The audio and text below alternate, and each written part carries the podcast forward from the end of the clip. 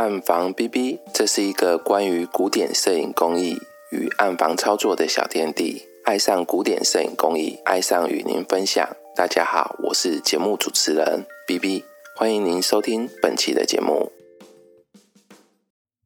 前阵子在跟一些前辈聊天的时候，发现目前拍底片的朋友越来越少人在使用闪光灯了。闪光灯的使用在拍底片的时候，如果不熟悉，还蛮容易有挫折感的。很多人不了解闪灯同步线的连接方式，不了解使用闪光灯拍照的时候该如何的去做测光，不了解闪灯运用的原理，所以几乎不用闪光灯拍照，算是蛮可惜的一件事。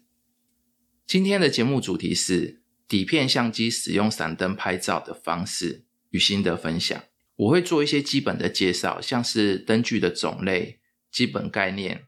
相机跟闪灯的连接方式，另外也会说一说使用闪灯的优缺点，还有我自己用灯的一些心得跟分享。希望今天的节目可以让一些想接触闪灯或没有接触过闪灯的朋友，可以有动力去尝试看看，或更快的了解入门操作。那就让我们开始吧。首先，我们先来聊聊闪灯的基本观念。或者是说比较容易被误解的一些观念。那我们从灯具的种类开始说起。闪光灯是一种补光的工具，它可以让拍摄的画面在那个昏暗的情况下依旧保持清晰明亮。所以我们在挑选灯具的时候，最常看到的分类大致上是跟闪灯的出力有关。基本上越是小巧的灯具啊，出力越就越小。可是如果你要出力足够大的灯具呀，通常在吸带使用上就比较费力。最小的闪灯应该是相机内建闪光灯吧？这个是相机本身内建的闪灯，所以通常在一些比较轻便的随身相机，或者是某一些单眼相机啊，比较简单的单眼相机，通常还蛮常看到的。但是这种内建的闪光灯啊，它几乎没有角度调整的一个设计，所以在使用上，它就只能用直打的。哦，直打就是只能对被摄体正面补光，那这样子的补光方式啊，会比较不自然，而且它的出力不够大。大部分的状况下是在主体大概一公尺以内可以刚好补到，那如果超过的话，你的灯就补不到你要拍的东西或者是人。以前我自己的相机有内建闪灯的话，我也是很少去使用它。主要原因是因为光质比较硬，那不自然感很重。不过这种内建闪灯的设计啊，我有阵子还蛮常用它来触发其他闪光灯的，达到一种无线连接多灯的一个效果。啊，这种叫做光触发的一个功能，当然是前提是你要触发的那个灯有有这个功能啊，有一个光触发的功能。在闪灯无线连接比较不成熟的那个年代啊。这个算是蛮棒的一种使用方式。我那时候还为了要用多灯拍摄啊，所以我去买了几支 Panasonic 有光触发功能的闪灯。不过这种光触发的方式啊，是透过一个光线的感应器来引闪，所以被触发的闪灯啊，它摆放的角度要比较注意，好人一定要有被光线照到，它才会触发，不然它就会漏闪。还有就是，如果你拍摄的时候，如果有其他人在使用闪灯，就很容易被干扰啊，因为别人的灯它也会触发你的灯闪闪出来哈，那也会触发你的闪灯处理。那总的来说，单独使用相机内建闪灯，其实它很难达到一个很好的效果。所以大部分的人啊，在接触闪灯的时候，第一个会买的啊，因为内建闪灯就不用买嘛，那第一个会买的通常是所谓的热血闪灯，或者是叫做机顶闪灯。我们接着来聊聊这个机顶闪灯。机顶闪灯是透过热靴上的接点来做触发的。不过每一家厂商啊，他们的热靴座上的接点都不尽相同，所以机顶闪灯在购买的时候是有分厂牌的。主要原因就是每一家的相机热靴座上的接点都不一样，所以不能共用。这边的不能共用啊，不见得是完全不能引闪。主要是指相机的自动测光功能不能使用，也就是所谓的 TTL 功能，或者说 TTL 模式。相机热靴座上通常有好几个接点，比较大的那个接点是用来引闪的。其他的小节点是用来传输相机测光资讯的。TTL 功能在操作时会先用低功率的光线预闪一次，让相机去测光，并将测光所得的资讯透过这些小节点传输给呃传输给闪灯。闪灯根据测光资讯给出适当的处理来补足不够的光线。这样子的闪灯运作模式就是所谓的 TTL。刚刚说了每一种每一家的接点啊，每一家热靴的接点。它都不大一样，测光计算的方式不同，所以各自会给自己的 TTL 模式取一个不一样的名字。好，就是每一家它的名称可能不相同，像是佳能的 ETTL、尼康的 ITTL，或者是早期的 ATTL、DTTL，或者还是还有其他家厂商的不一样的名字。好，那这些其实都算是同一件事，其实就是月新的 TTL 模。技术啊，闪灯可以根据更多的资讯，像是距离呀、各区的反射率啊，或者是切的更细碎的一个区域啊，可能跟可能本来是针对五个区，那它可能会针对到现在可能有一百二十八区、两百五十六区这样子，好来做出更精确的一个补光。比较简单的说，其实就是。闪灯的测光功能啊，那其实这个就是呃相机的测光功能去结合到闪灯上面去做使用这一类的 TTL 功能啊，可以想见的，因为关键的技术其实在相机厂商那边，所以原厂的闪灯它的表现通常补光的效果会是最好的。如果你的相机有 TTL 的功能，你又只想轻松的补光啊，那原厂的闪灯啊可能是。最佳的解决方案。这边顺便说说，呃，机顶闪灯的其他几种模式。哈，大部分的闪光灯啊，可能会有几种模式，像 N 模式、TTL 模式跟频闪模式。啊，这三个是比较常见的。那有一些副厂的，或者是呃原厂也可能会有，就是它可能还会有一些其他的功能。好，就是像我之前买的那个，会有一个光触发的功能。那有的闪灯它还会有一个 A 模式，像我们来讲讲一下这些模式的不同好了。N 模式其实蛮容易理解的，其实就是它没有其他的资讯，它其实只有调整闪灯出力的大小，然后引闪。好，那你调越大，它就灯就越亮。好，那你就看你自己需要多少的亮度来补光啊，那就直直接调。N 模式底下直接就调出力，这边可能它的调出力的方式，有的灯可能还是会有一些差异，因为有的可能一格一格，然后有的是三分之一格调，有的是六分之一格调，或者二分之一格调啊。那通常可以调越细的，那你就有办法达到越精准这样子。那这个就是所谓的 N 模式，那它蛮容易理解的。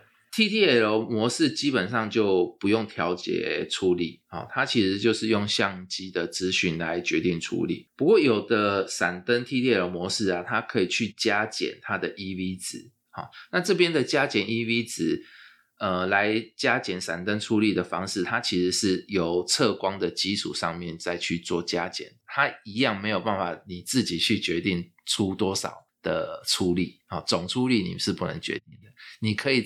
在它测光的基础下去做一些加减，啊，这是 TDL TDL 模式比较没有办法很很实际去使用的一个方式。啊。有的摄影师他不喜欢 TTL 模式，好，那因为它就是变成你相机就是自动决定，这就有一点像是我们有的时候不是很喜欢拍照的时候，我们不是很喜欢用 P 模式。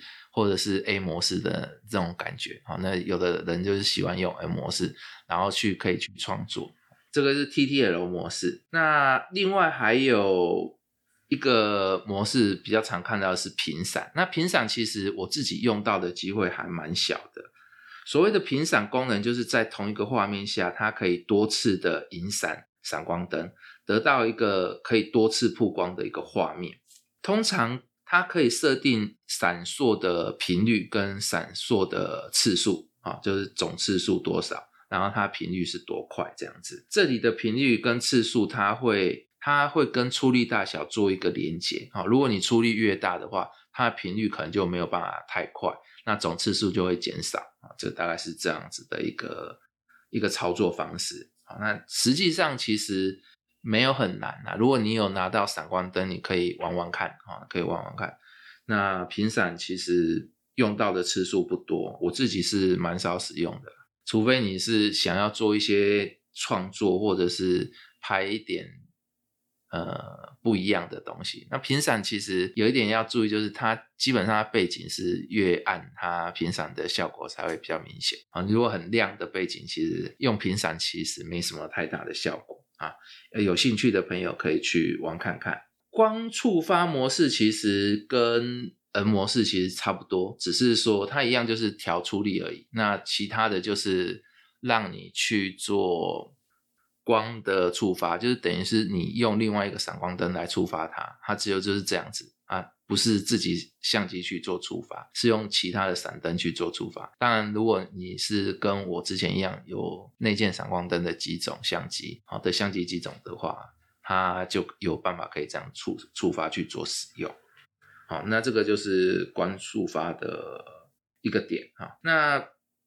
所谓的 A 模式啊，其实跟 TTL 还蛮类似的，不过很少人，有的人其实好像没有听过 A 模式。不过这个在早期买闪灯的时候，其实还蛮实用的，因为 A 模式其实它就等于它可以用在很多不一样的相机上面都可以使用，只要它能引闪得到，其实都可以用啊。那所谓的 A 模式啊，它其实一样哈，它就是呃闪灯它会。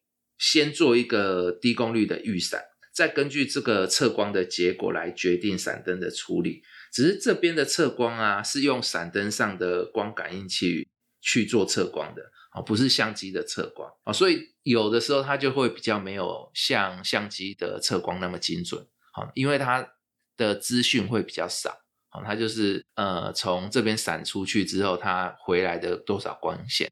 啊，那大部分通通常只有一一区的那一种感觉，因为我们的的 TTL 它通常会把它化作非常多的区，啊，那这种 A 模式通常只有一个区，它就是传回来的光线的强弱，啊，大部分是这样子。不过有的时候也算还蛮精准的啊，像有的有的有 A 模式的闪灯啊，它会叫你输入它的啊，就是焦段啊，它会输入焦段，然后它会输入你的。ISO 值，然后会输入你的光圈，好，那这样子它其实计算出来结果，我在使用上是跟 TDL 有时候是不相上下的，好，那它补光的的一个效果其实没有太差啊，所以如果你的你去买的闪灯它有 A 模式的话，呃，你可以用用看啊，我自己是还蛮喜欢用 A 模式的闪灯哈，因为可能也因为以前买的就是有 A 模式的，那它。在使用上，等于是说我换不同厂牌的相机啊，它还是一样都可以有一个自动闪光、自动补光的功能。在某些场合里面，我没有想要那么讲究灯光的效果，我只是想要把它主体打打亮，补足光线。那 A 模式可能就是比较好使用的啊，它也不需要做一些。另外的测光，基本上你的相机还是一样，你不需要测光，它会自己去补，所以 A 模式算是蛮好用的一个方式，跟 TDL 差不多意思啊，等于是一个通用的 TDL 模式。机顶闪灯是大多数人刚开始接触闪灯时会买的闪灯种类，也是我比较建议新手玩闪灯购买的。机顶闪灯的连接方式比较多元。可以使用机顶的热靴连接，也可以使用同步线连接，或者是用无线触发器去做连接。哦，它的连接方式应该算是最多种的。配件跟控光工具其实也每一家也都有出蛮多的啊，或者是一些副厂它也会会出，所以还算丰富啊。它价格也比较便宜，大概几千块到一两万块这样子。那最大的缺点可能就是它的出力比较不够。啊，在机顶闪灯不够用的时候啊，最常遇到的就是处理不够的问题，或者是对一些光子啊、控光工具啊有更高的要求。这时候我们会改用所谓的外拍棚灯，或者是室内棚灯。以前我是依照电力的不同来做，呃，外拍棚灯跟室内棚灯的一个区别啊，来用这个来区别哪一种是外拍灯跟室内棚灯。不过现在很多的很多使用锂电的一些外拍棚灯啊，它也可以改用 AC 电源啊，所以比较不容易说它就单纯只是外拍灯这样子啊。有的棚灯它有的室内棚灯它也可以转接锂电来使用啊，就是转接一些电筒啊，可以随随时携带的那种电筒来使用啊，所以它的界限就越来越模糊，可以很容易的相互去做替代。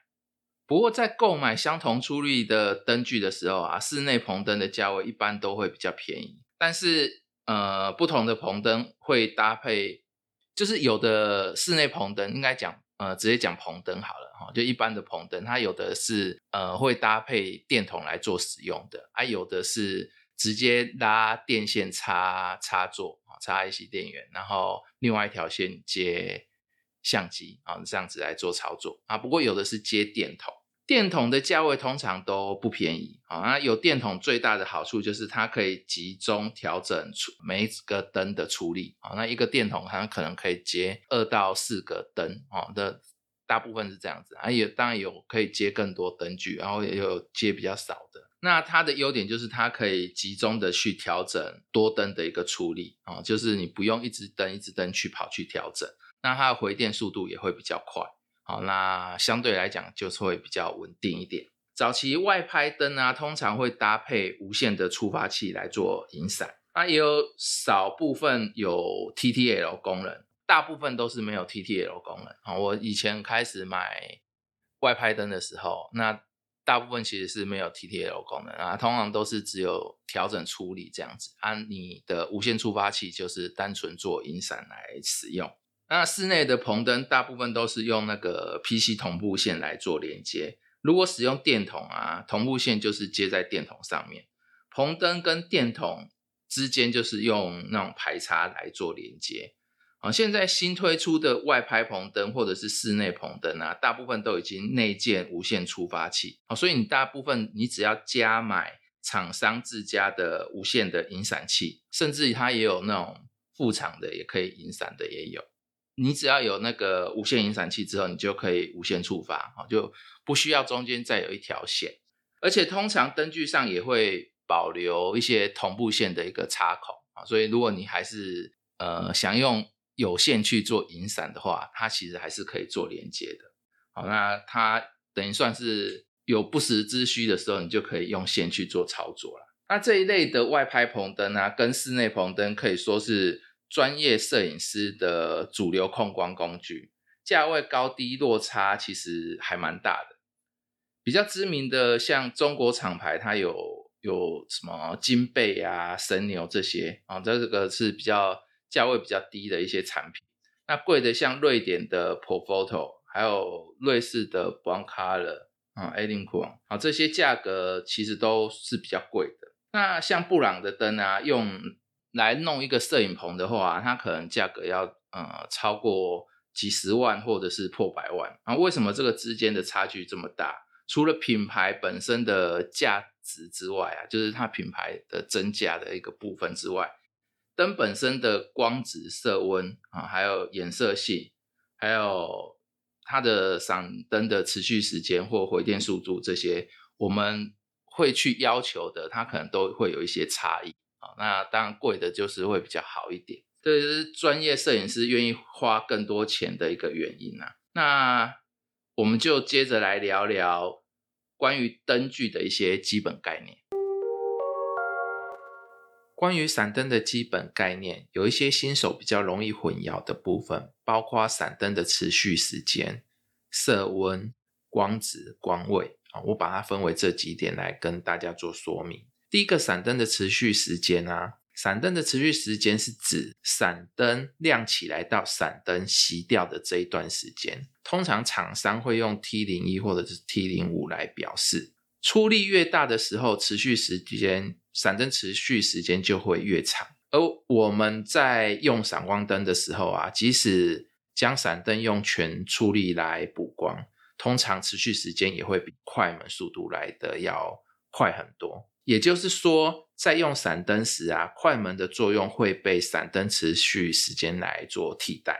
相机的快门速度，也就是相机快门打开的这一段时间啊，只有在闪灯持续时间内，闪灯才有作用到。扣除闪灯持续时间内的快门时间，就只有吃到环境光啊。很多新手在用闪灯的时候，他会去改变快门速度啊。其实我们在用闪灯的时候啊，呃，所谓的曝光三要素啊，就会从快门光圈感度变成闪灯出力光圈感度啊。我们通常就只会。比较不会去改变光圈的数值啊，我们会去改变闪灯的处理啊，光圈哈感度其实如果你是拍底片的话，就一开始就设定好了，所以其实也不大会去动通常都是操作闪灯的处理跟只操作光圈的大小啊，只会操作这两个啊，它其他就比较不会去动它。那快门的作用就会变得比较小，通常会改用光圈来调整一下那个背景的。或者是说环境光的亮度啦，或者是说背景的亮度啊，大概是这样子的一个操作方式。那这个其实是比较多人容易搞错的一个部分啊。那他新手有的时候还是会去动快门啊，他认为是这样子。我是是想跟大家说明一下，说这个闪灯的持续时间其实会把快门的作用替代掉啊，这是第一点。第二个是色温。我们在使用闪光灯拍摄的时候啊，就是我们用不一样的闪光灯啊，可是它们的设定啊，闪灯的设定，它的色温基本上都是设定在五千五到五千六这里啊，通常都是不管哪一支闪灯大大部分都是这样子。那我们在拍数位的时候，通常可以去调 K 值嘛，可是如果我们是拍底片的话，正常我们用日光片的话，其实色温也是在。五千五到五千六这边啊，你可以去看底片的原厂资料，它上面会有注写啊，当然很多都是五千五百 K 啊，大概是这样子。那这样子在我们拍底片用闪灯的时候，其实有一个好处就是它的色温会比较 match 啊，那色温会比较吻合。那你在使用底片拍摄的时候，它的颜色就比较会正确。可是有很多时候啊，闪灯。在使用的时候啊，它的色温并不是固定的。通常比较大的出力的时候，就是你开可能是全出力或半出力的时候，它的色温会比较容易飘动啊，就会比较不稳。那如果你是比较小的出力的时候，它的色温会比较稳定。那我们在说到这个的时候，其实就跟呃我们之刚刚讲的，就是如果你去买比较昂贵的。的灯具的时候啊，像 Profoto 或者是 b r o n Color 这这些灯具的时候，他们有时候会去强调，就是说他们从比较小的出力到比较大的出力啊，那这一段的色温其实都会相对的都是会很稳定啊，就比较不会动来动去。那这个有什么好处？就是我们在拍一些商摄啊的时候，或者是拍一些呃时尚人像的时候，它的颜色比较不会跳来跳去啊，呃，比较不会动来动去。那这个东西对某一些摄影师来讲就会很重要啊，所以他们有可能会去会去运用到那一种比较贵的灯哈，因为他们事后去调整那个图片的时候会相对的比较麻烦啊。如果说你每一张图片它的色温都不一样的时候，你就会变成你要把它再调整成一样的色温，那你就会比较。不方便啊，就会浪费时间嘛。时间就是金钱啊，所以有的摄影师他收费是比较贵的，所以他他会是用这一种这一种呃比较高贵的棚灯来做使用啦。好，那这个是色温的部分。那我们通常不一定说只有单纯这样子啊。我们讲一个，我朋友他之前是用那种。持续灯，好，那持续灯的色温其实就会跟闪灯会有一些差异。基本上我们也会希望买持续灯来用的时候，它的色温也是希望它是稳定的。可是它其实跟闪灯比起来，它还是相对比较不稳定。啊，那它的色温通常有时候会到六千多，啊，就有的时候会比较偏蓝。啊，你看有的灯，呃，持续灯它的亮起来的那个亮度有时候会比较看起来蓝蓝的，啊，看起来比较。白啊，它特别白的时候，你就会觉得它是偏蓝的。好，那可能色温是在六千多到七千啊，甚至有时候会到七千。七千就有一点蓝的啦，哈，就有一点会蓝啊，那可能是比较差的灯具才会这样子啊。不过就是我们在用，它是习惯使用呃持续灯去做拍照啊，那营造一些灯光的氛围啊，那可以看得到，那比较容易去拍啊，那拍的时候会比较方便。可是这样子它的色温其实跟片的色温其实是有差距的，所以它拍出来的。照片会比较容易偏蓝啊，会比较容易偏蓝啊，那看起来它的颜色就会有一点不对哈。那些整体来讲，我们冲片还是照原厂的去冲嘛，那它偏蓝的时候，它其实等于是事后扫描或者是放相的时候，你要去再去做调整才能调整的回来。那可是它实际上它的照片是偏蓝的啊，它底片上面的资讯它是比较偏蓝的。那有一些环境光的部分，它也会比较偏蓝。这个是我们在用底片拍，呃，用闪灯拍底片的时候，可能要去注意到的一个部分啊，那是色温的部分。第三个部分是光值，好，那光值很难去做一个形容啊。我们在使用闪光灯的时候啊，很多人都会说啊，它那个。昂贵的灯，它的光质是比较好的，好，那比较好的这个部分，其实，呃，我们很难用文字去跟大家做说明，说，哎，这个光，呃，是光质比较好的，那好在哪里？这样子，好，其实很难去讲哈。那我们在拍用闪灯拍摄的时候啦，哈，我们用闪灯拍照的时候，通常是用在哪些方面？通常是用在拍人像嘛，或者是商品嘛。哈这些有主体的一个一个画面，哈，有主体的一个画面。那像街拍呀，或者是风景，哈，风景风光照片的这一类，其实我们就比较不会去用到闪灯，啊。那我们在拍摄主体，或者是说拍摄商品跟人像的时候，我们通常会要求说，我们的商品的细节，或者是人人像的细节要多，啊，可是它的光要柔顺。好，光要柔和，不要有不自然感啊的这种感觉，好，能营造出这种感觉的光，那我们会把它称作它的光质是比较好的，好，那这样子的意思，我我觉得大家应该会比较容易理解，哈，那它不一定是很硬的光，也不一定是很软的光，那可是它一开始出来的光质会是比较。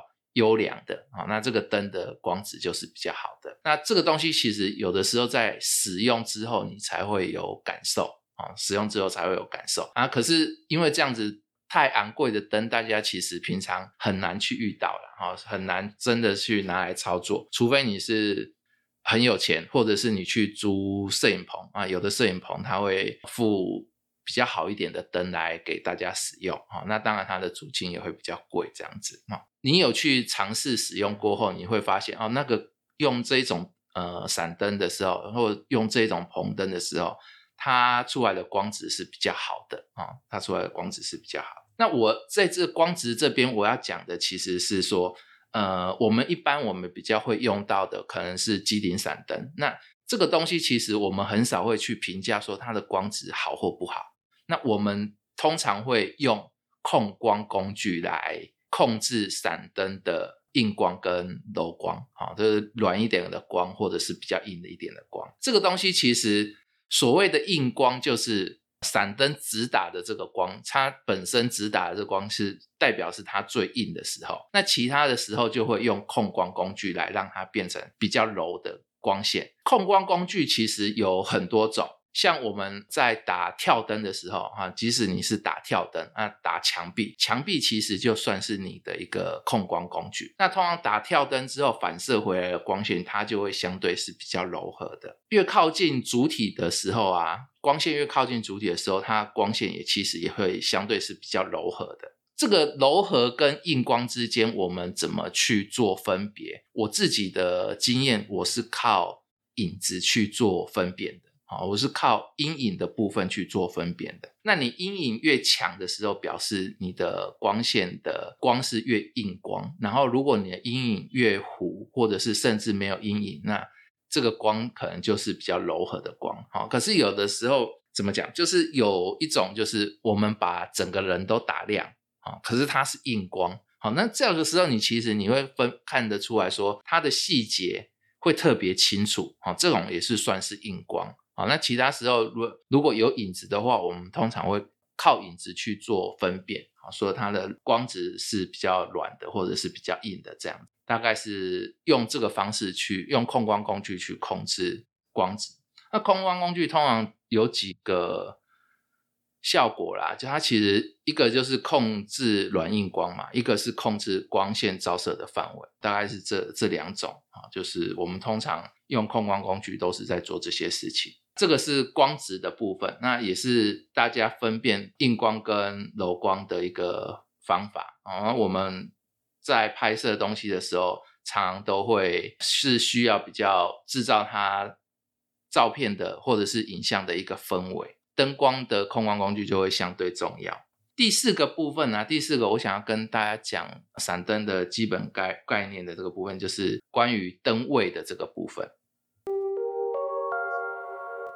光的位置啊，光位啊，这个东西其实我们我自己是会把它分成几个几个点去做说明啊，或者是说去做了解。好，那我自己是把它分作方向、光的方向、光的角度，或者是说光的高度，再就是光的距离。那这些其实光的位置这些东西啊，其实都是为了要营造不同的一个氛围，就是我们那么画面上光的一个氛围。那怎么去判断这个氛围是不是你要的？通常我自己是跟光值其实是意思其实是差不多，我们会去看阴影的部分。那光的方向，如果你是说从正面打光啊，正面打光的话，通常阴影的部分其实就在背后。那正常来讲，我们是不大会去看到阴影。好，可是我们会因为光的角度、高度啊，它的鼻下会有阴影啊。然后如果我们拍人像的话，它可能鼻下会有阴影，或者是呃鼻下的阴影啊，你你的方向改变的时候，鼻下阴影可能就会位置就会换。啊，就会换。它如果是呃正面打的话，那个阴影就会消失。那这个时候看起来你的呃脸或者是物体的话，或者是主体的话，看起来会比较大啊，看起来会稍微大一点啊，那种不一样的一个感受。我觉得这个东西其实你要是要多尝试啊。不过其实大致上就是你正面打哦，后面就是背面打，其实就是逆光的话，其实就是勾边。那侧面打的话，就是一半亮一半黑。那斜着打的话。啊，斜斜斜逆光或者是正呃侧逆光，哈，这个东西其实都是呃可以营造立体感，啊，可以营造一个明暗的一个立体感，啊，大致上是这样子。好，那这个其实都要配合光的角度跟光的距离去做一个调整，啊，来让你的画面更符合你自己想要的。这个其实有的时候是在一个单灯的一个状况下，有的时候我们在多灯的时候，你就要更考虑去，更需要去考虑整体画面的一个融合啊。那背景跟主体啊，那或甚至是多个主体的时候，你要怎么去放灯，它才会看起来是一个比较协调的一个画面，大概是这样子的一个概念。那这几个就是我自己认为比较。重要的一个基本概念，关于闪灯的一个基本概念。当然，我们在网络上或者是其他的老师，他们有的时候会讲到一些关于闪灯的一个一个一些数据啊，或者是什么其他的东西。我觉得那个也是很重要啊。不过，我们真正在运用，大概其实你了解怎么去控制。闪灯的一个持续时间啊啊，怎么去控制色温？怎么去控制光质？怎么控制光位啊？大大概这几个你都懂了之后，我觉得用灯起来就会呃蛮得得心应手的啊，大概是这样子。最后我们来聊一下我自己用闪光灯的一个心得啊，或者是用底片拍。用闪灯来拍底片的一个心得啊，那我们可能要怎么去做一个连接，或者是怎么去做一个使用？我自己用闪灯拍底片啊，我是把它分作几个不一样的状况。第一个是用呃小相机拍，就是轻便型相机；再可能是用单眼或者是中片幅的相机；最后可能是用。大型相机啊，四五或者是八乘十的相机。通常我们会用。用闪光灯，其实大部分的情况都是拍一些有主体的，啊，像我自己喜欢拍一些花花草草，哦，那这时候我可能会用，不一定，啊，那有的时候我可能会用灯，或者是拍呃人像，拍自己的女朋友、老婆啊、小孩，那你也有可能会用闪光灯，好，那这个时候如果我是用我出门的时候我带的是小台的相机，好，那这个时候我可能配备的闪灯就是我可能之前跟大家讲的就是有光触发功能的这种闪灯，好处就是我的小相机的闪光灯哈内内置的闪光灯，把它打开的时候，它其实就会联动闪。光触发的那个闪灯啊，其实它是可以直接有我我自己的啦，它的是有自动控制的一个模式，它其实就是它跟你讲大概距离，它可以打到多远可以光。好，那我是用这样子的方式去做操控。那基本上我是没有在做测光的。那因为我自己的轻便相机也是数位的，所以我其实就没有那么在意。可是基本上很少会有失误，一只手按相机快门，一只手拿闪光灯，其实大概距离就是这样子啊。那离人都不会超，离我要拍的东西都不会超过一公尺。它的效力大概那个小闪灯大概效力也只有只有这样子而已。我不是说机身上面内建的闪灯啊，我是说我自己的那个小闪灯。然后我的闪灯是那个 Panasonic P 一二十啊，那个是我蛮常用的一个小闪灯啊。我通常都会拿着这样子拍，它是有一个光触发的一个功能，基本上还蛮容易使用的，不大会有什么拍起来。过曝的一个情况啊，可是它的光线通常会比比较硬一点啊，它光线会比较硬一点。那因为我也没去做用控光工具去做控制嘛啊，所以它光线会比较硬一点。第二个是我用一三五或者是用一二零的片幅哈来拍拍照的时候啊，那这个时候我可能就会需要拿到一个测光表啊，那我用的灯可能就是像神牛的。的灯哈，外拍灯哈，这一类是我比较常用的啊。那可能是去外面跟人家拍拍那个 model 啊，然后拍一下人像，然后这一类的时候，那可能我就会带类似这样子的一个工具。那测光的时候，其实你就得拿一个拿一个同步线哈，那连到那个触发器上面，或者是你用你的测光表连接一个。闪灯的触发器啊，这样子它其实也是可以测光的啊。那我自己是用无线的方式，好，我会多买一个无线触发器，跟那个我的测光表粘在一起。那我自己的做法是在测光表后面用一个魔鬼粘啊，就是苏利安买的那一种魔鬼粘，然后它贴两边，然后你就可以把触发器跟你的测光表粘在一起，然后它。接一个同步线接过去，它就会触发啊，那这这样子就可以测光啊。不过现在好像新的测光表啊，我记得好像八五八吧，好像型号叫八五八的样子。那新的测光表它有的是可以内建，就是不同牌子的触发引闪器啊，它可以内建在你的的测光表里面啊，那样子测光应该就会变得非常方便，会变得非常方便。那这样子的。一个配置啊，就是我如果说用一三五或者是一二零拍照的时候啊，去外面拍 model 或者是在棚内拍 model 的时候，其实就会看状况啊。有的时候就比较不会，目前来讲其实就比较不会用机顶闪灯了。基本上机顶闪灯我可能会把它摆在营造。其他多灯的一个状况啊，那一样都可以触发。不过这个东西其实我比较习惯都不是用 TTL 的模式，或者是 A 模式，基本上都比较少这样使用。除非我是拍家庭照啊，就是跟朋友、跟家人出去玩的时候，可能会用 A 模式，然后。把闪灯架在你的相机上面，好，那这个情况是比较少，大部分都是用无线引闪的方式，会比较方便去做使用，或者是有线引闪的方式会比较方便去做使用。当然，你有线的话，你其实要拉线挺麻烦的，无线是最方便的。不过我基本上已经放弃用 TTL 的功能，因为用 TTL 其实是会。有一点麻烦的哈，因为你的相机要跟你的灯配合，你就变成要蛮复杂的啊。基本上我只用呃，我现在的灯是那个 Goldess，就是神牛的呃两百 Pro，对我来讲算是够用了啦哈。有两百 Pro，还还有几支的那个。机顶闪灯啊，那其实这样子我其实是觉得够用。当然，如果你有的时候你去户外，你要拍那种压光压的很重的那种啊，拍那种类似婚纱，人家都会把背景压得很很暗，然后让它的颜色跑出来的那种画面，其实你的灯的出力可能就要买再更大一点的啊，输出功率要买更大一点。这个部分我自己是用。无线引闪的方式，通常我会带测光表啊。那这个时候测光表其实就会变得相对重要。不过有的朋友他会跟我讲说，他就是没有买测光表嘛。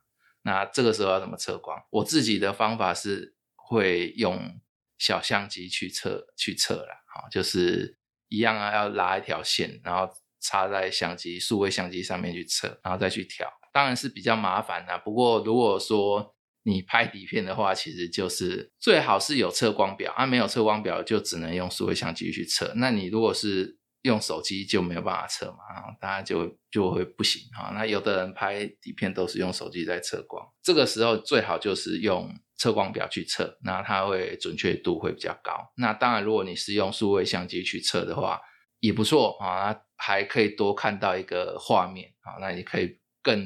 清楚说你要怎么去安排那个那个灯光的一个走向。那测光表的话就没有，测光表的话你就是你自己心里面要有知道怎么去测光。那如果我是用大型相机的话，大部分都是在棚内哦。那棚内相对来讲，其实光线就比较简单哦。通常我们会把灯都关暗，然后直接用棚灯下去打嘛。那其实还算蛮方便的哈。就是测光表测完之后。打灯，然后你只要知道说你想要营造的氛围是怎样，大概就可以。那这个部分其实就比较没有那么复杂，好，就反正你就是都得用，然后灯都是架在你的脚架上。如果说你在户外的话，带灯出门其实还蛮累的啊，因为。要背的东西还蛮多的哈，那灯加上灯架，其实要拿的东西蛮多的。有的时候风吹啊，灯会倒，也是比较麻烦的一件事情。哦不过不管怎样，我是觉得说，大家如果已经买了闪光灯，我是觉得尽量去使用它，会是让你的用灯技术进步的一个很重要的关键。我碰过很多朋友，他其实闪灯已经买了，然后或者是棚灯也买了。触发器也买了，可是他其实买回来之后带出去的次数非常的少，那可能只有刚开始一两次用而已，后来就都懒得带啊。那这个也是我们拍底片比较麻烦的一个部分，因为你要测光什么的，要讲求这些东西，光要打的亮度刚好，你就是得做很多动作才会拍一张照片。